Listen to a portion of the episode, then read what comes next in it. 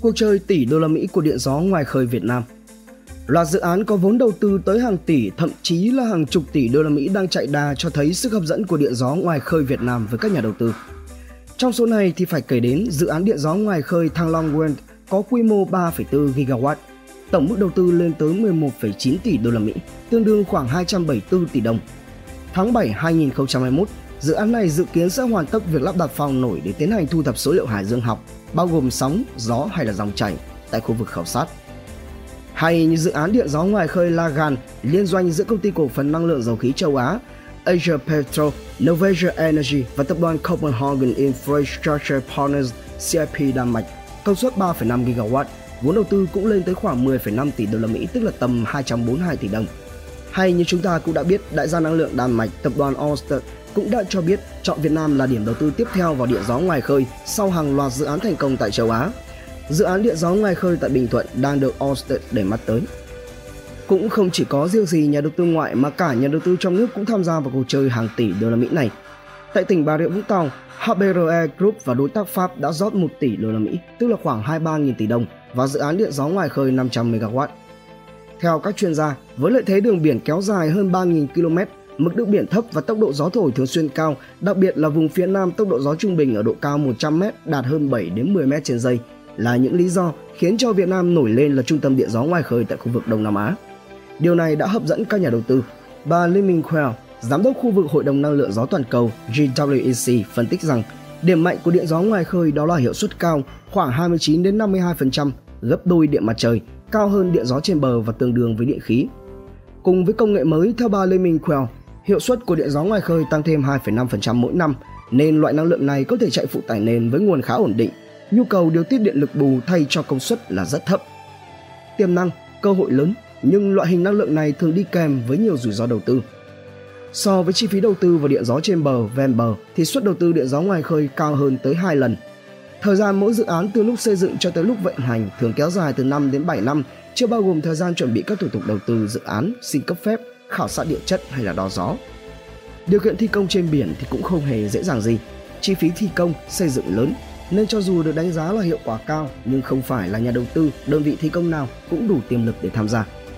Chi phí xây lắp tại một dự án điện gió ngoài khơi thường chiếm khoảng 53% tổng chi phí dự án. Chi phí phát triển rơi vào khoảng 3%, khảo sát dự phòng khoảng từ 4 đến 5%.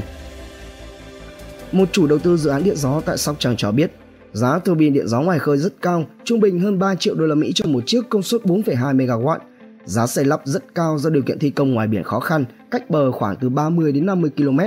đó là còn chưa kể tới chi phí bảo trì bảo dưỡng hàng năm rất lớn nên chỉ những nhà đầu tư tiềm lực mạnh thì mới có thể tham gia vào được cuộc chơi này. Hiệu suất đầu tư mỗi megawatt giờ điện gió ngoài khơi rơi vào khoảng 83 đô la Mỹ, tức là giảm hơn 4 lần trong vòng 10 năm, từ 255 đô la Mỹ một megawatt giờ năm 2010 xuống còn khoảng 83 đô la Mỹ trên một megawatt giờ năm 2021. Theo dự kiến thì mức giá này sẽ giảm xuống chỉ còn 58 đô la Mỹ vào năm 2025. Nhưng theo bà Lee Minh Quell, giá sản xuất điện gió ngoài khơi chỉ giảm khi mà thị trường đạt tới công suất lắp đặt nhất định. Giám đốc khu vực châu Á GWEC gợi ý, Việt Nam nên tận dụng cơ hội phát triển điện gió ngoài khơi nhanh nhất để có thể đạt được mục tiêu giảm chi phí sản xuất điện. Dự thảo quy hoạch điện 8 lần đầu tiên đưa ra khái niệm điện gió ngoài khơi là các dự án điện gió tại khu vực có độ sâu đáy biển từ 20 m trở lên và mục tiêu công suất của loại hình năng lượng này là 2 đến 3 GW cho đến năm 2030, tức là tương đương từ 1,5 đến 2% tổng nguồn điện. Trong khi đó thì các tổ chức quốc tế khuyến nghị Việt Nam nên tăng công suất điện gió ngoài khơi lên 10 GW đến năm 2030 nhằm tận dụng tiềm năng sẵn có. Mặt khác, chỉ có các dự án quy mô lớn mới đủ sức hấp dẫn để thu hút các nhà đầu tư phát triển các dự án điện gió ngoài khơi ở Việt Nam. Tất nhiên, đi kèm với đó phải là cơ chế chính sách tương ứng cho phát triển loại hình này. Một trong số đó là cơ chế về giá ưu đãi. Giá cố định FIT ưu đãi cho điện gió trên biển hiện nay là 9,8 cent cho 1 kWh tương đương 2.223 đồng và trên bờ là 8,5 cent 1 kWh khoảng 1.927 đồng. Giá này chưa bao gồm thuế VAT,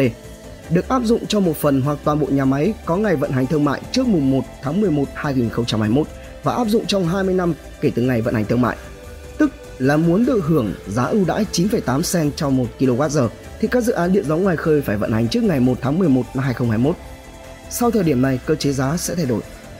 Đại diện Cục Điện lực và Năng lượng tái tạo thuộc Bộ Công Thương cho biết, cơ quan này đang xây dựng cơ chế đấu thầu tức không có giá cố định nữa mà các nhà đầu tư bỏ thầu giá thấp nhất thì áp dụng cho các dự án năng lượng tái tạo bao gồm điện gió, điện mặt trời sau ngày 31 tháng 10 2021 thay vì giá EVT ưu đãi như trước. Việc chuyển đổi này theo các nhà đầu tư sẽ khiến cho họ gặp phải khó khăn.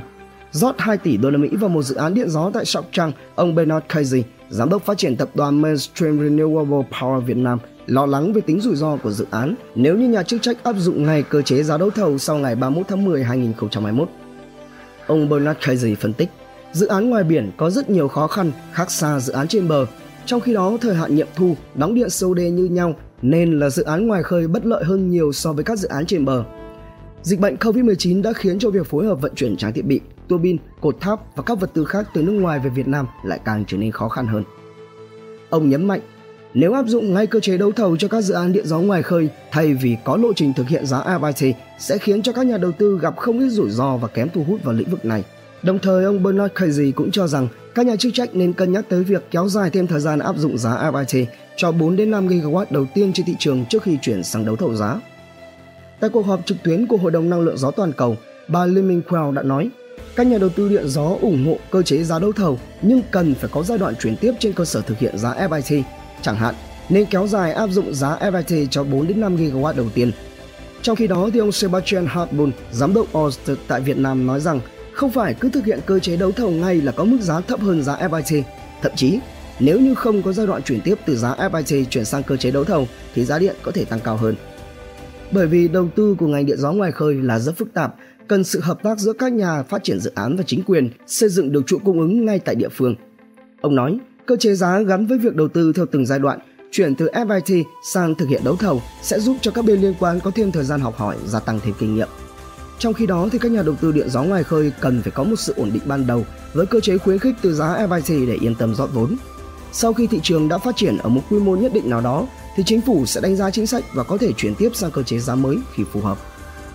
Anh Minh, VN Express, The Dot TV tổng hợp và đưa tin.